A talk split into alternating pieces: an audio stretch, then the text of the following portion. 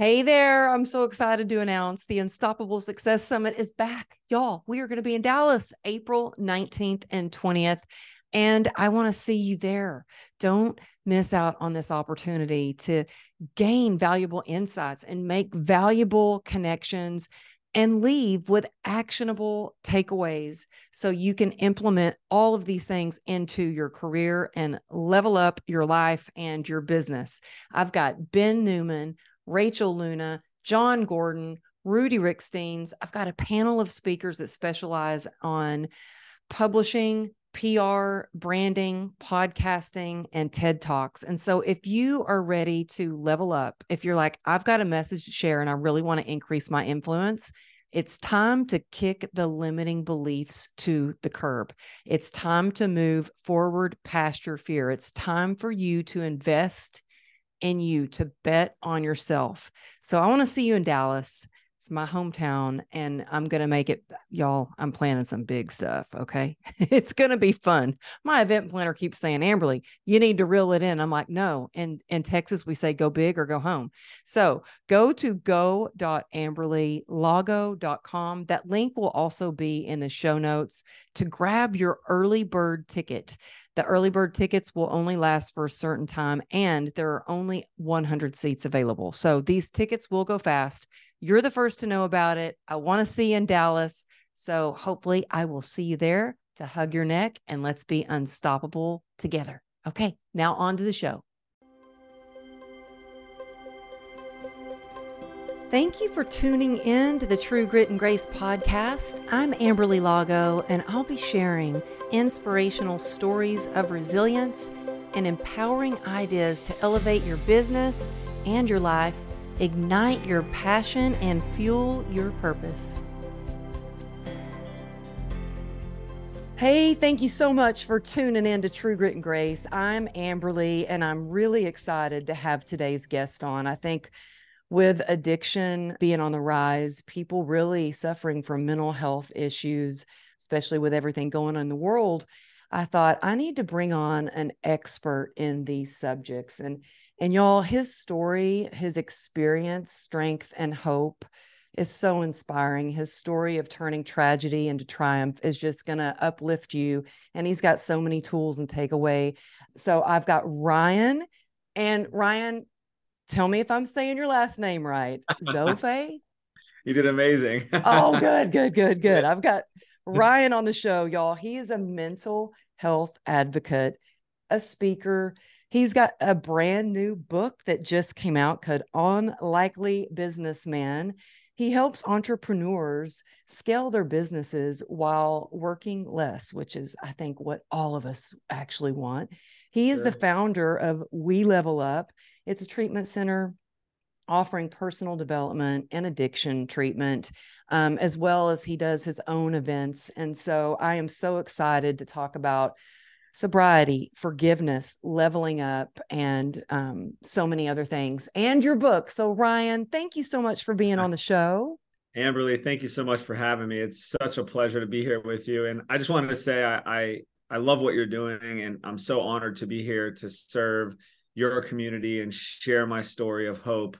And um, yeah, again, thank you so much. Oh, well, thank you. I, the more I dug into your story, um, I was like, it really hits home for me. Um, me being, I'm sober. I got sober and I think you got sober in 2001. Is that when you got yep. sober? And I yep. got sober 2016. It took me a little bit longer to become an alcoholic. And then when I did, I was like, oh my goodness, I got a problem and got sober in 2016. Um, but your story of how you went from such tragedy and were even incarcerated um, it really hit home. My brother sits on death row here in Texas because he didn't get this gift of sobriety like we have. And so I would love to go back, just share, if you don't mind, sharing a little bit of your story growing up and then how your your mom had substance abuse or addiction and then you got into addiction and how you got out of that do you mind taking us back to that point where you hit rock bottom. I mean, literally, you were at well, I'll let you tell your story because it's fascinating. Yeah, but yeah, go ahead. Oh, thank you so much, Amberly. And you know what I've learned uh, throughout my life is you know 95% of what we do today originated from from your childhood and and especially the ages between like zero and seven and so that's when the majority of my trauma originated and my, my first traumatic experience I, I was i was four years old it was christmas and for whatever reason the significance of christmas my my parents sat me down and they told me that my sister had a fatal disease called alexander's disease and she wasn't going to be living that much longer mm. and it was devastating i um i really didn't understand it you know i just knew that it wasn't good and i felt the energy in the household and i started to see my sister progressively get sicker and sicker and what was the age difference between the two of you sure she was 18 months older than me okay yeah so she was she was my big sister I loved her to death. She she was my best friend. She she was my everything. And so fast forward uh, a year, I was five. It was my it was my fifth birthday, and I remember there was my my dad invited all my friends over because my sister was really sick, and and they wanted you know to me be a part of you know they wanted her to be a part of my my birthday and and you know and again at this time i didn't really know much um I just knew that she was sick and and it was just the way the way it was. And then for whatever reason, I um I got in trouble during my birthday and my father grounded me. And I remember being in my bedroom and I remember my carpet was blue, my hallway carpet was brown and my father was like do not cross this this line in the carpet and I just really didn't understand what was going on. And I just remember keep I kept calling my sister, Ashley, Ashley. And uh, it felt like 10, 20 minutes. She finally started crawling around the corner and oh. she had a trach in her throat and and she she was really having a hard time speaking. And um, I remembered I was just so happy. I was so excited to to to have that moment with her. And I was playing with her and it was it was an amazing moment and it and turned into such a tragedy um, that was actually the last time I got to spend with my sister. Um, right after that, she started to have seizures, oh. and my parents rushed her to the bathroom. They they put ice in the tub, and they were trying to um, reduce her fever. She had 105 degree fever. Oh my goodness. Yeah, I just remember just being so devastated and just being so confused and not really understanding. And they were they were telling me they had to rush her to the hospital, and I wanted to go and they didn't want me to go with them. And I, again, I didn't understand that. And that was the last time I saw my sister. Oh my so. goodness. That is so traumatic as a child to go through that. And it's interesting. I want to go back to what you said, like from the ages of zero to seven is when we like form all the our thoughts, our subconscious thinking. And I just actually I knew I'd heard that, but I just actually learned that because I have a friend of mine who's an incredible coach. And he called me out on some stuff that I was saying. Like I, I would say, Oh my gosh, I can't believe this person is helping me. Like no one ever helps me. Like I I always have worked and done it myself. And and he caught me and he took me back to when I was a child and we walked through the traumatic experiences that I had and he's like, Do you see where people help you all the time? People gift you by letting you be on their stage. I'm helping you by spending time with you right now. This one company wants to give you medical treatment for free. Like people help you all the time. That's the story that you've created in your life. And it's like interesting when we go back and we can look at those traumatic experiences and start to heal them. But that was just the beginning because shortly after that you started to witness other traumatic things mm-hmm. what was the next thing that that happened yeah so not only did i feel like i lost my sister but then i started to experience the loss of my family. Uh, my father was a workaholic. My mother and him fought all the time. And then my mother shortly after divorced my dad. And i really again didn't understand. So like i'm i'm literally just so confused. And and i started to to to to blame myself. I started to think like I was the reason, I was the cause because I just wanted their attention and their love so bad. They were just incapable of doing it at the time. And so I bounced around from my grandparents' house and and my mother, she turned to addiction. She was using um, prescription pills and and she was she was in nursing school so she had a lot of relationships with with doctors and so she was writing her prescriptions and mm-hmm. i just mm. remember like really not seeing her much and then she started getting into another relationship with another man. And and again just so confused. Like what like like i'm thinking like why like why aren't we good enough? Like why why aren't you know my dad good enough? Or why why aren't i good enough? And i started comparing myself to like these men. And they were just so abusive to her. And and it was just confusing because it's like why are you allowing this? Like why are you accepting this type of behavior and this type of abuse? And by the time i was 9 years old i remembered walking home from school came into the house and my father was in the kitchen and he was drinking alcohol and he then begins to tell me that my mother was just shot with a 357 magnum in the throat and she might not live. And it was it was just it was devastating you know and i went to my bedroom and that was the first time that i considered you know maybe maybe i don't belong here you know maybe maybe i need to end my life mm. and i just like went nuts started screaming crying just going going crazy in my bedroom and um so yeah that was my real my, my second like big traumatic experience that marked uh, a lot of the healing that I've had to, to, to work on to get to, to get to where I'm at today. Oh my mm. goodness. And then you started turning to was it alcohol, pills, both? What kind of addiction did you have? Yeah, so I mean, I was like a garbage can, right? Like anything I can get my hands on, I, I just wanted to numb the feelings, and it was just mm-hmm. so painful and so traumatic. You know, wanting to be there for my mom and wanting to protect her, and incapable of doing it and my father was an alcoholic and he was abusive and so i just never really felt safe. I never felt like i belonged.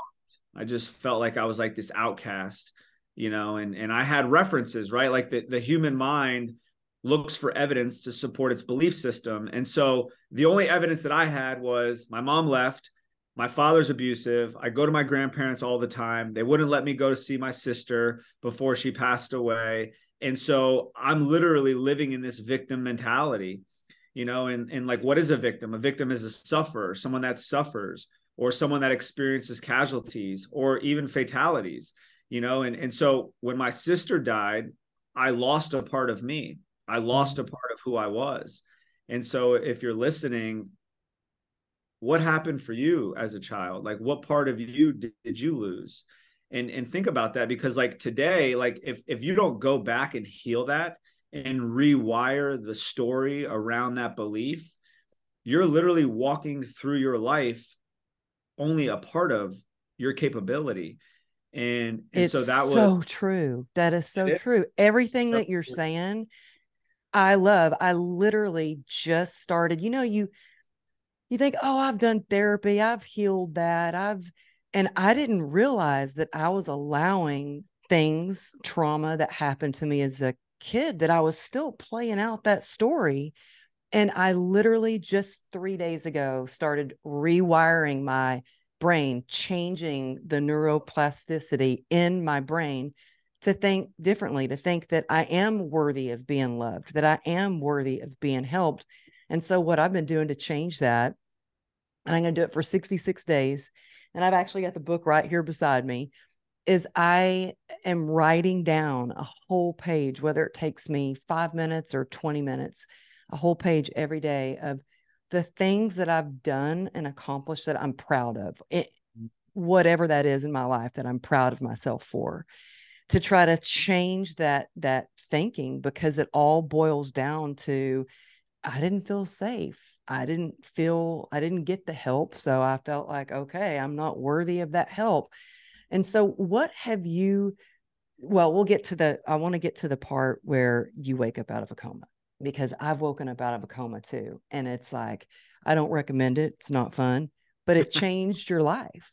Yeah, it was, it was, and you know, it, it's wild, right? Like everything that, that I'm telling you, today I know it was a gift. And today I am so grateful that I had the experiences that I had, which might sound crazy to some people because I would never wish that on my worst enemy you know and and so my mom lived. She she did not die. And and here's the crazy part. Within within 2 years she's back in that relationship with that man.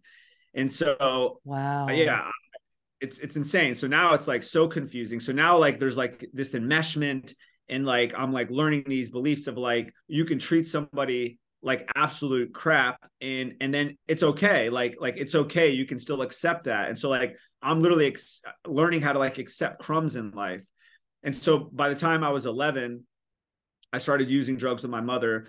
Again, just with, just with to your mom. Yeah, she introduced me to my first my first drug. My first time I got high was with her. Yeah. And how old were you? I was 11. 11 when that happened. Yeah. 11 years old. That breaks my heart. Yeah.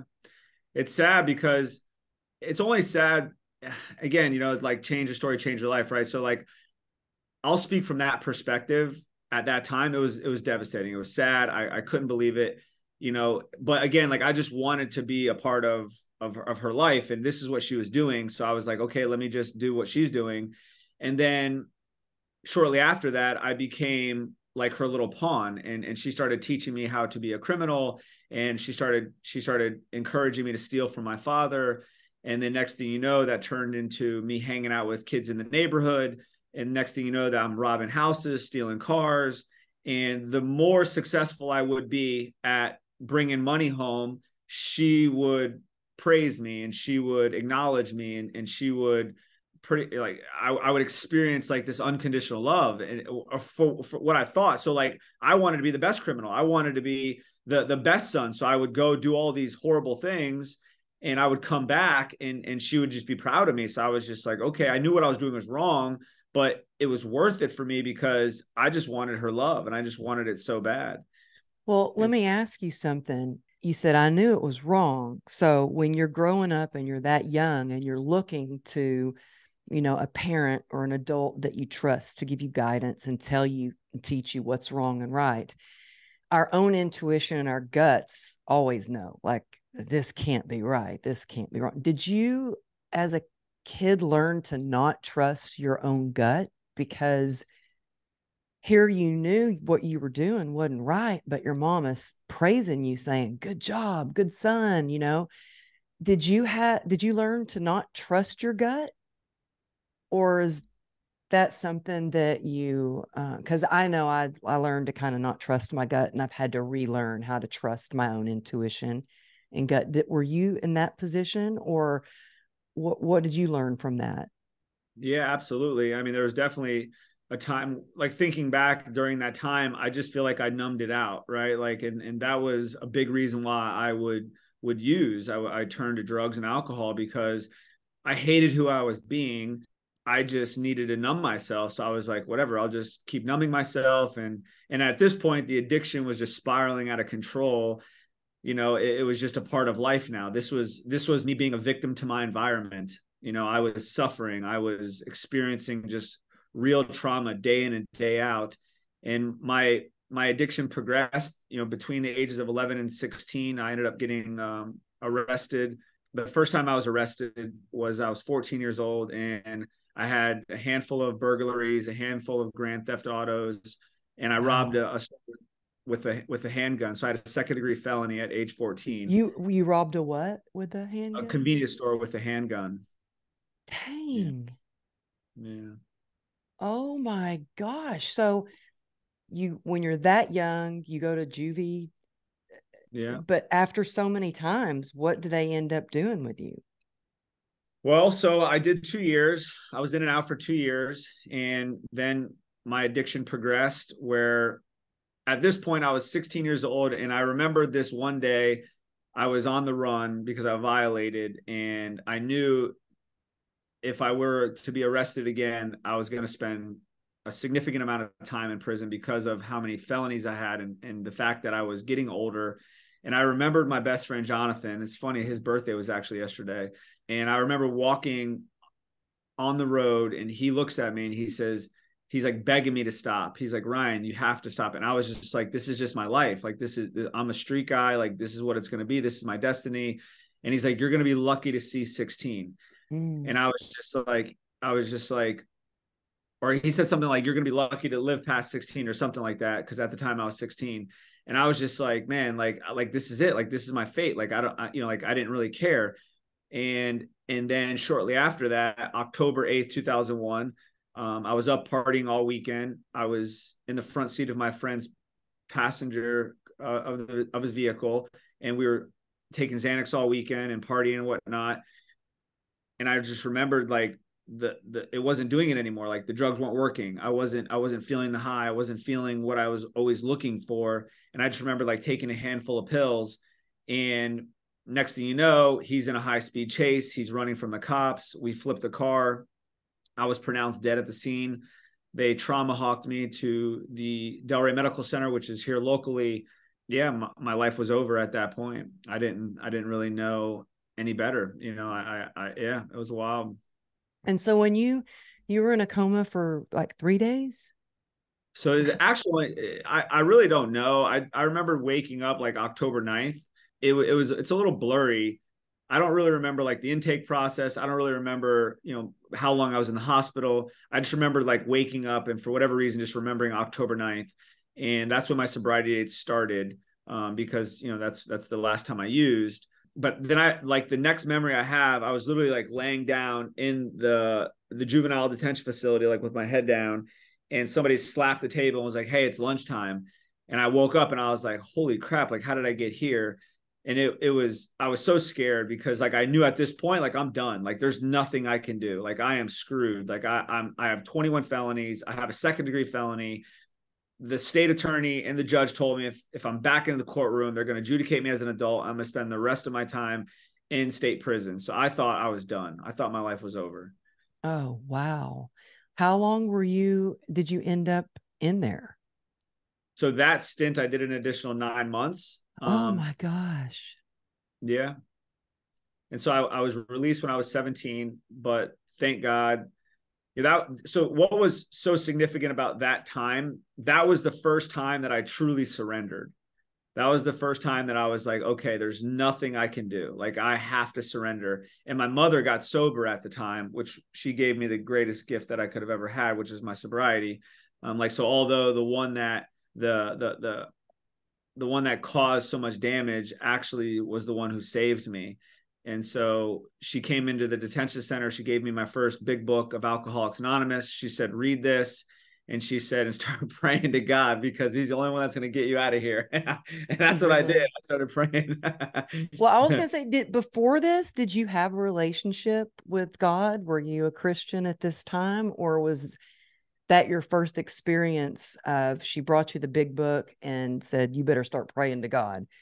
Did you have were you a, a man of faith before that at all?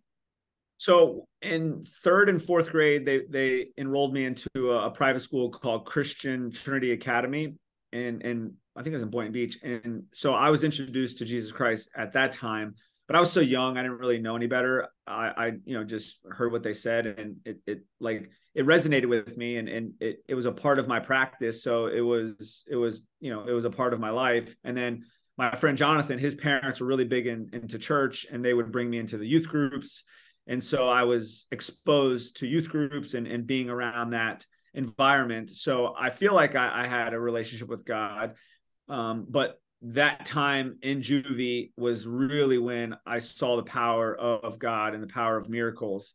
And I truly believe Jesus walked on water because I've experienced stuff that would be similar to that. Um, this being one of them, you know, looking at there was no reason why, like literally, I had a guy in my in my dorm that had less charges than me that got adjudicated as adult, and he spent 25 years in prison. And oh so, my gosh, yeah, I literally it was it was and I, I so I thought I was done because I remember he went to to court to get sentenced and he came back and he was crying. He was adjudicated as an adult and he was looking at 25 to life. And I was like, I'm next. Like this is it. Like I'm I'm gone. Like my life is over. And I was in the courtroom and and the judge just for whatever reason gave me another chance. And wow. So, well, do you think it's because he could see the potential in you, that he could see that you were remor- remorseful and that you wanted to change and you had dried out and in in jail? Do you why do you think it was that he gave you another chance? Sure. And so I would say that was probably the first time somebody saw something in me that I didn't see in myself because I really don't know why. You know, this was the first time somebody's asked me that question. So now, like reflecting back, thinking about it, like he obviously bet on the right horse because I know that moment in my life was such a turning point for me, which is the foundation of who I am today. Because going through what I went through, watching my mom get I, I, didn't even share this she she she then was stabbed by this man 13 times he attempted to take her life again so he not only did he shoot her in the neck he stabbed her 13 times like beat her up all the time you know smoking crack cocaine selling herself just like pure abuse between both parents living on the streets like I, I i could never imagine anybody having to go through what i went through but i am so grateful because the man I am today was all created during that time. And mm-hmm. so I mm-hmm. am so obsessed with helping people. I am so obsessed with being consistent and and and just just waking up every day like being the best version of myself possible. And and so everything is energy, right? Like energy can't be created nor destroyed. And so those moments are my my power source. Those moments are where I find the energy to get out of bed when I don't want to, or jump on a podcast when I don't want to, or step on stage and share my story when I don't want to, or you know go out and do so- social experiments. Like I go out and I I feed the homeless, I, I take care of people on the streets, I, I hold signs and stand on the side of the road for hours and talk to people that are struggling with mental health illness. And so like I, I'm at a place in my life where I don't have to do that, but I don't ever want to forget where I came from and so those are the things that allow me to to remain teachable and to remain humble and so again like i'm just so blessed to have gone through what i went through because i get to be here in this moment with you sharing this message of hope because where i came from people don't make it out. People don't make it. And i saw them. I, I all my friends i grew up with are dead or in prison. And the guys that i was in juvie with they're still they're probably just getting out right now. Oh my goodness. You truly are a miracle. And we have a saying, don't give up before the miracle. And you are such an example of that hope and a miracle. And I love all that you share on your social media. Actually, I was watching on Instagram. Y'all can follow him at Ryan Zofay. It's Z O F A Y. You talking about forgiveness. And so you constantly share this message of sobriety and hope and recovery, all the things, but you also teach valuable lessons along the way. Can you share how you learned the power of forgiveness kind of the hard way with us? Yeah.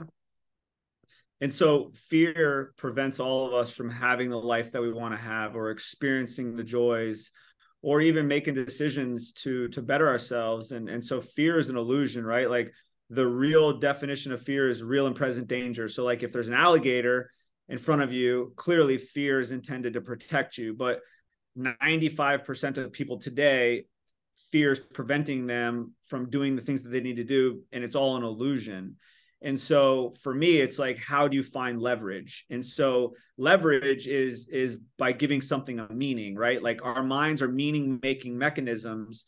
And so what really helped me was you know being in proximity of recovery and and going to personal development seminars and, and learning from other people but my own personal experiences have given me the leverage that I've needed to forgive because I understand the only one that's in pain is me. The only one that's suffering by holding on to these resentments and, and this anger is me. And I was literally in church yesterday and the sermon was, I hate you, but it's killing me, you know, mm-hmm. and, and that mm. just resonates with me. And so my father and I, we got in a huge fight it was in 2019, and this was probably the long, the biggest knockdown drag out fight we've ever had. And my father's a very, very like hard, thick skin, tough man, and he was very abusive to me. And he was he was he was always challenging me and never really acknowledging me or or telling me I'm doing a good job. So like I, I feel like I always fought for his attention or fought for his love.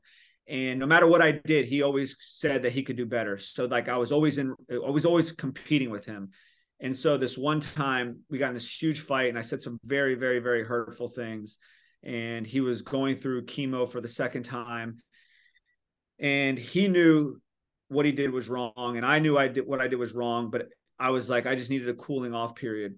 And so he texts me on a Friday and he says, Hey Ryan, let's grab lunch tomorrow. And I didn't have anything to do. I, but I, I ignored him. I texted him the next day and said, Oh, hey, I, sorry, I'm busy. Um, maybe we can get together next week. And knowing that that was not true, I was just avoiding him. And so that was a Friday. Tuesday, I'm laying in my bed. I wake up with like this this pounding pain on my heart. I look at my phone and I'm I got a missed call from somebody. I didn't know who it was. The call happened again. I missed it and then I get a text message and here's the crazy part. This is this is how deep the revenge was and this is how angry I was at the time. It was my dad's fiance and I didn't even have her name saved in my phone. And she says, "Ryan, it's Vilma. Your father just had a stroke. You need to get to the hospital." that was a very painful moment for me. Mm. And um, I rushed to the hospital. I walked in, and my dad's such a strong man. He um, he looks at me and he says, "It's okay." He says, "It's okay. I love you. I'm proud of you." And that was the last time I got a chance to uh, to see my father, and I didn't really get a chance to say goodbye or or to make amends. And so that moment is the moment that drove me to write a book, to start speaking on stage, to share my message, to do personal development seminars, to jump on podcasts, to show people that you can forgive. It doesn't matter how much pain you've been through.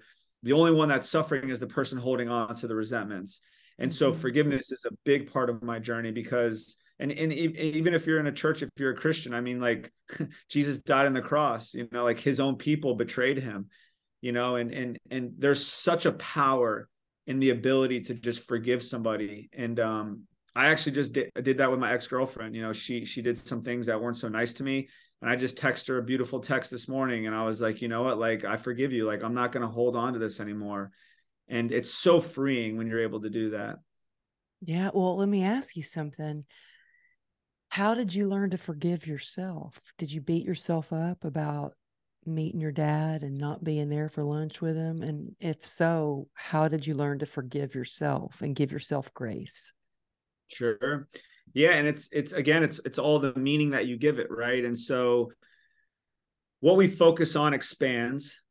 What we focus on, we feel. And what we feel is the quality of our life. So the emotions that you're feeling on a daily basis are going to determine the quality of your life.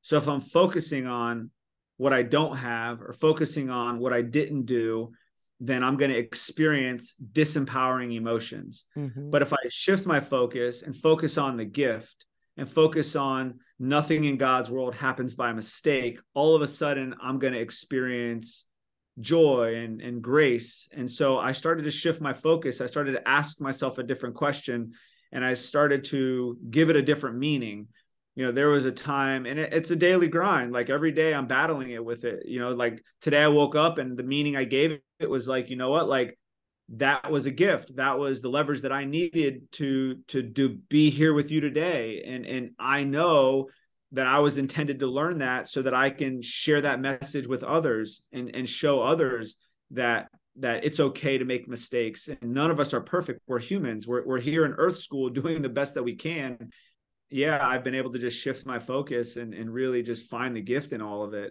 you know, because there there truly is the gift. And so I've I've really conditioned myself to to find the gift in everything. Well, uh, that's beautiful. And I think it's so true. I think that resilient people choose very wisely what they focus on. What is something that helps you um, shift your focus? Is it i know you said you conditioned yourself like i know for me gratitude really helps me shift um, sure. my perspective and my focus and i and thank you also ryan for saying that it's a daily grind like it's something you didn't just get sober or become resilient or get through all this. And then every day is just a cakewalk, you know, it's a walk through the park. It's like, thank you for saying that it's a daily grind because there's so many people that think that I'm motivated all the time or, you know, I'm always inspired. And I really work on that. I get up extra early so I can do things like I told you, I've been writing things to try to change my my mindset a little bit but it is it's it's something daily that i work on gratitude helps me shift my thinking and my perspective. Is there a a tool or a key or something that you do that helps you when you're having a hard time? Yeah absolutely and so i think the first thing that's important is to understand that 95% of what we do throughout our day is unconscious. It is true right? Like 100%. you don't even realize like I I don't know if you're listening you've ever been driving and you're like oh my gosh how did I even get home? I don't even remember the way home I was on autopilot. Right right and you woke up out of the same side the same side of the bed you picked up your phone or you walked to the bathroom or you brushed your teeth or you took your dog out or you drank your coffee you went to the gym you literally do the same thing every single day.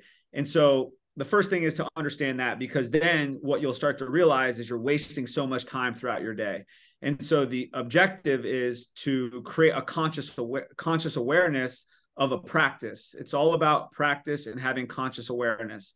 And so every single day that i wake up i live out of my calendar. So i wake up i hit my knees and pray i journal i cold plunge i hit the gym i attempt to do something that's out of the ordinary because I want to like rewire my brain real time.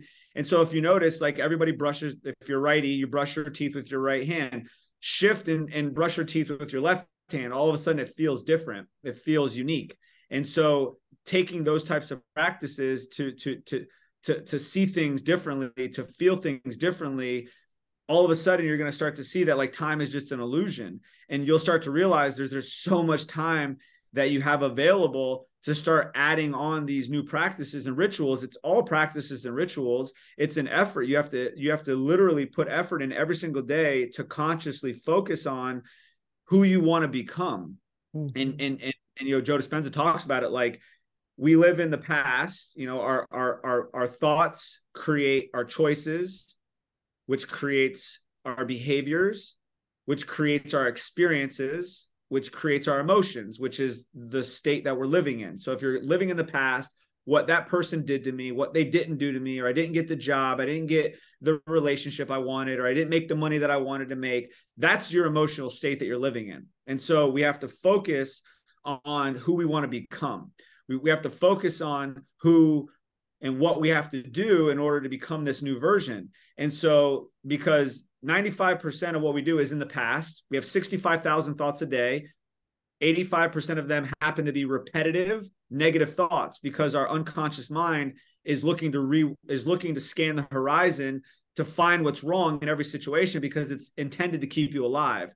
And so understanding all of this, you have to be able to manipulate your mind. You you you you want to create these strategies that trick your mind because like if we closed our eyes right now and we started thinking about gratitude and we started thinking about amazing experiences and relationships that we want to have and thinking about like stepping on stage and and becoming this unbelievable motivational speaker and transforming lives and and and saving millions of people and making millions of dollars and impacting all these people all of a sudden I start to experience that. That's that's my experience. My emotions are aligned with my thoughts my body doesn't know if it's real or fake.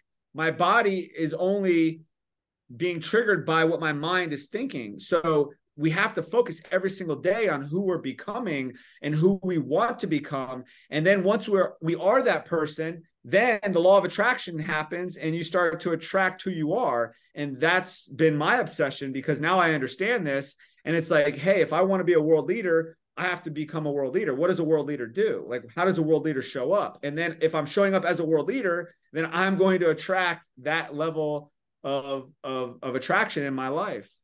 It's so true. And I know that you've talked a lot about um, on your YouTube channel and such, you've talked a lot about proximity and the importance of proximity and how that's changed uh, your life basically. I mean, even in the gym, you know, you working out with somebody, you're like, I want to work out with this person because they have the kind of workout and regiment that I want to achieve. And so, can you talk to us a little bit about how important is it um, to be in proximity of it's every- people, everything?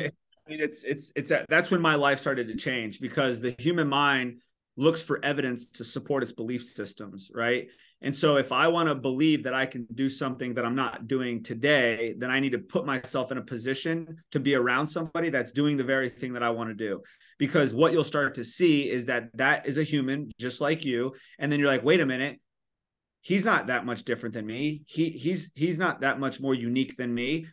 Actually, if I start to apply the things that he's applying in his life, I will get some resemblance of that. And all of a sudden that starts to happen. And then and then your mind starts to believe it. And all of a sudden you're like, wait a minute, like I can do this. Like, wait a minute, like, like I I I can step on stage and be a, a public speaker. I can lift heavier weights if you want to. And and at the end of the day, it's like disruption follows intention. And so when you're intentional with something, understand that disruption is going to follow. And so think of it like if you own a home and or you you grew up in a home with your parents and you live there for 30 years and all of a sudden your parents like hey i want to retire we're going to move away. And they give you the house and they're like all right here's this home it's it's it's in your um it's it's in the will it's we're, we're giving it to you. And the entire neighborhood is building all these new homes. And all of a sudden you're like well i want a new home well what's what's following that intention is destruction. You have to tear down the old home in order to build a new one. And that's the same thing in life. Like if you're going to intentionally do something understand that destruction is going to follow that because you're now shifting the energy field. You're shifting how you're showing up. You're shifting who you're being right? And so all these things are patterns and habits. And so if i decide to be something different then then the things i was doing prior to making that decision are going to be disrupted. Mm-hmm. and so that means relationships might change because here's the thing. Let's say i i go out party all the time and i have all these friends and all of a sudden you know like guys i'm going to stop drinking and i'm going to start going to the gym. Well guess what? Those friends are no longer going to be your friends because mm-hmm. they're not going to contribute to your growth. So that's disruption right? And so it's so important to be around people that can model excellence.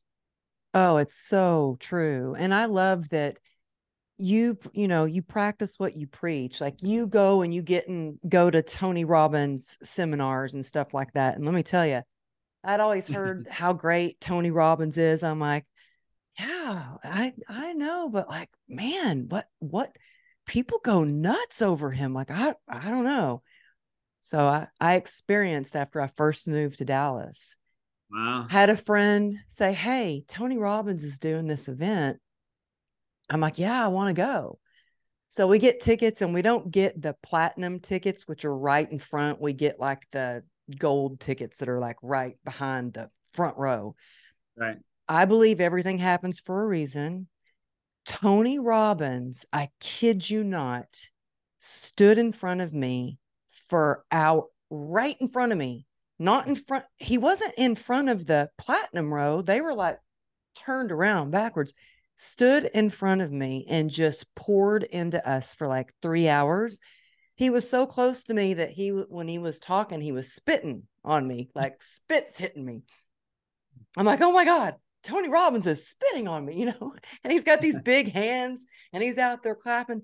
And I was like, oh my gosh, this is unbelievable. And you could feel the energy. And it was like, it was a game changer for me. And I was like, wow. So I get it. Like I, I, I know that's why I think it's so important to get in the room at events. And I know you do your own events. I wanted to ask you, because I know we're running out of time. Just everything that you share is so amazing. We're going to get to your book too, because you have We Level Up you do we level up events for mental health self development but you also have a facility for recovery where you help people get sober. How many beds are in that facility? Sure so right now on online we have 174 active beds so we have five programs in four states. Within the next 12 to 18 months we'll have eight programs in five states over 300 beds. And so I, we've been doing it for about 10 years now. I have about 600 employees. So that's that's my primary source of income. And so the personal development was inspired by Tony. So I've I've been to about 30 Tony events. So I've done 30 of those events over the last five years. And I was a lion. So I was in uh, I was a part of Tony's inner circle. And I remember going to his house for the first time. It was July 2020, right before the pan or right after the pandemic happened. And I literally watched Tony apply everything that he taught me real time in his life because his whole company literally went bankrupt overnight. And so it was really cool to see. And the meaning and the grace that he had was just so profound. The feedback to me was like, quit playing small, Ryan. Like, there's no excuse. Like, you need to get out there. And I remembered that moment with my father, and I was like, okay, that's the power source that I need. And so I started making the decision to put on events and it's been the best thing I've ever done because I've I've helped over you know a couple thousand people at this point and it's such a magical moment to be there at the ground level with humans doing the best that they can with the intention of wanting to grow and to heal and to be able to experience that with them is just such a beautiful experience and i'm so blessed to be able to do that oh well that's I, it's amazing and must be so fulfilling all the people that you're helping so you do your own events and now you're speaking all over for other events as well. Have you ever spoken at one of Tony's events? Yeah. So August 2021 was my first time speaking. Uh, Tony actually shared the mic with me, and it was the first time in Tony Robbins history where somebody was allowed to facilitate um, that was in the crowd. So it was it was it was my moment. That was Sage, his wife, pulled me up on stage. Everybody was crying. It was just such a magical experience. You know, Tony's a great friend, and his his wife and I were friends, and I love them dearly. And and so yes, I've spoken in front of probably like thir- oh no, actually I spoke at an event just recently in in um in November, forty two thousand people. I spoke uh, Date with Destiny, ninety six hundred people. I've I've done that like twice. So I've spoken on Tony stage a handful of times. Yes. That's it's, uh, incredible. Uh, yeah, it's magical. that is incredible. Wow.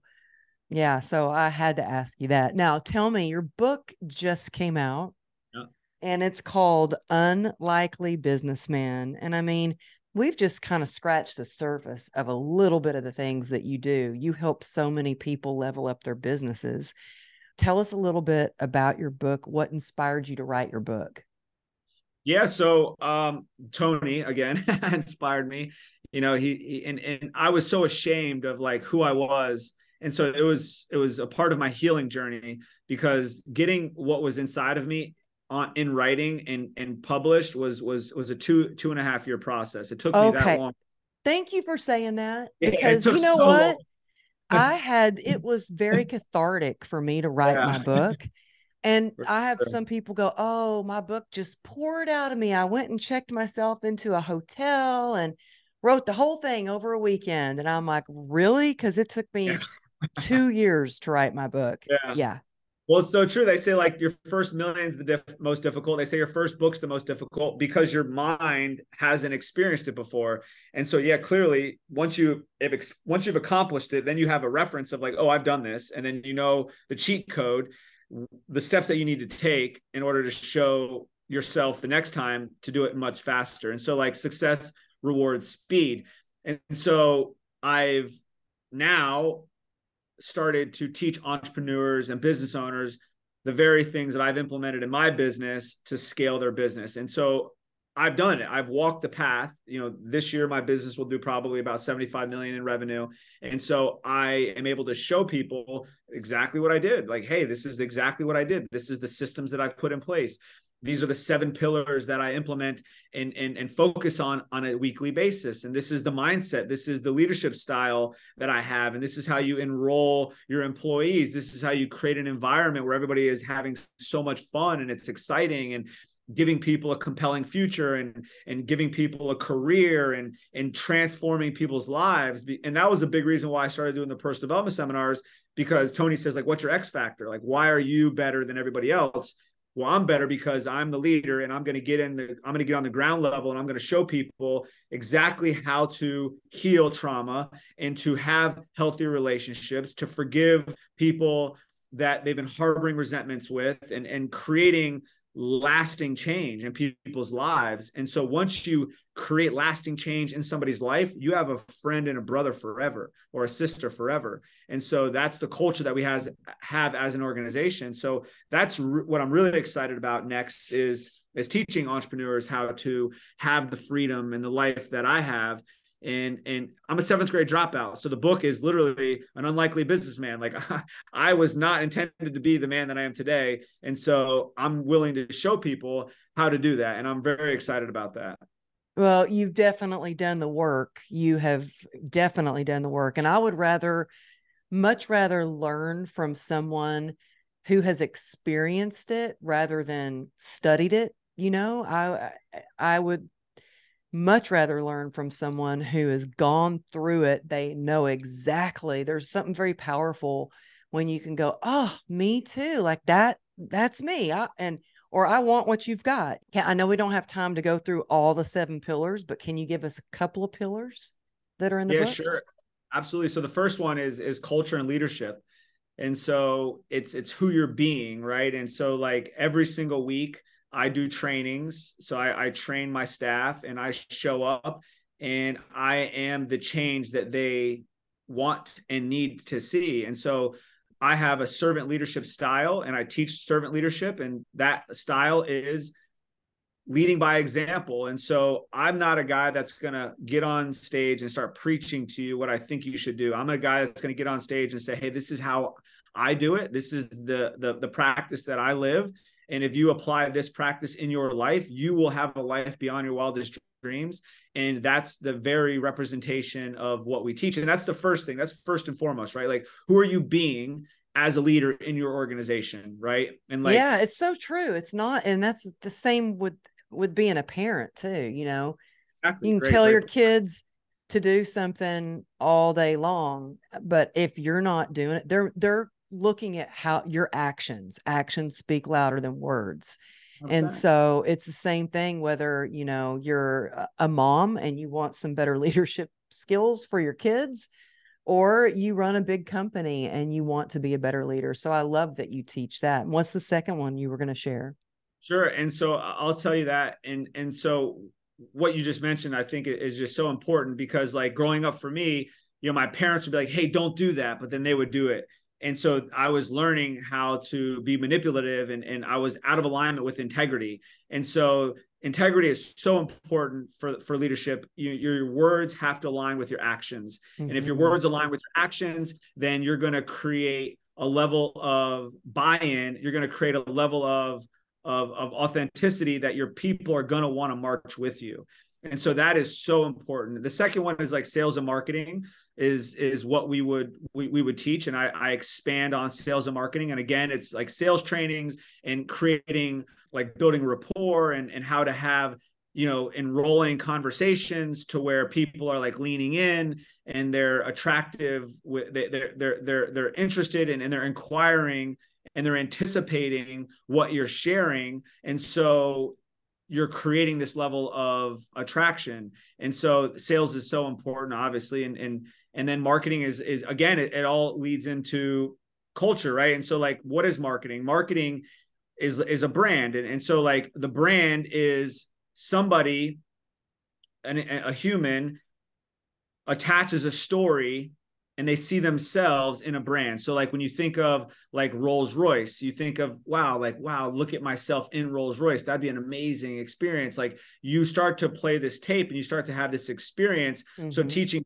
brand is like what level of impact are you creating? How do you leave people feeling when when when when they experience your brand? And so like when you think of like the best cell phone, you think of iPhone because the experience that you have, the way you feel about it, how efficient it is, how user friendly it is. You can literally do everything you want from your iPhone, everything. And so that's the brand. So just really like expanding on all of those. And then, you know, finances is so important because it's, it's, you, you have to know your numbers, right? Like I teach people how to make decisions based on optics based on data, not based on speculation or or based on theory. And so let's look at the scoreboard. What does the scoreboard say? The scoreboard doesn't lie, numbers don't lie. And so teaching people how to really create KPIs every time a business intersects with a relationship or an action, there's a KPI that needs to be created. So creating like a really robust KPI so you literally are tracking every single thing that's happening in your business and this is going to give you the ability to make real decisions based on optics, not based on speculation. Oh, that's so important. And I remember when I was doing my first event, my first big event, I was talking to the web guy who was awesome and he was helping me. We are trying to come up with a number for how much tickets would be. And he's like, Well, how much does the event space cost? And, and I'm like, Oh, oh, well, I hadn't thought about that. Oh, I hadn't thought about that. I learned so much because I was just like, I'm the kind that I'm like, yeah, I want to do an event and it's going to be so much fun. And we're going to have this speaker and that speaker. And then I was like, oh, you're so right. Numbers don't lie because you definitely don't want to be left in the red, you know? So mm-hmm. that's so good. I can't wait to read your book. Hmm.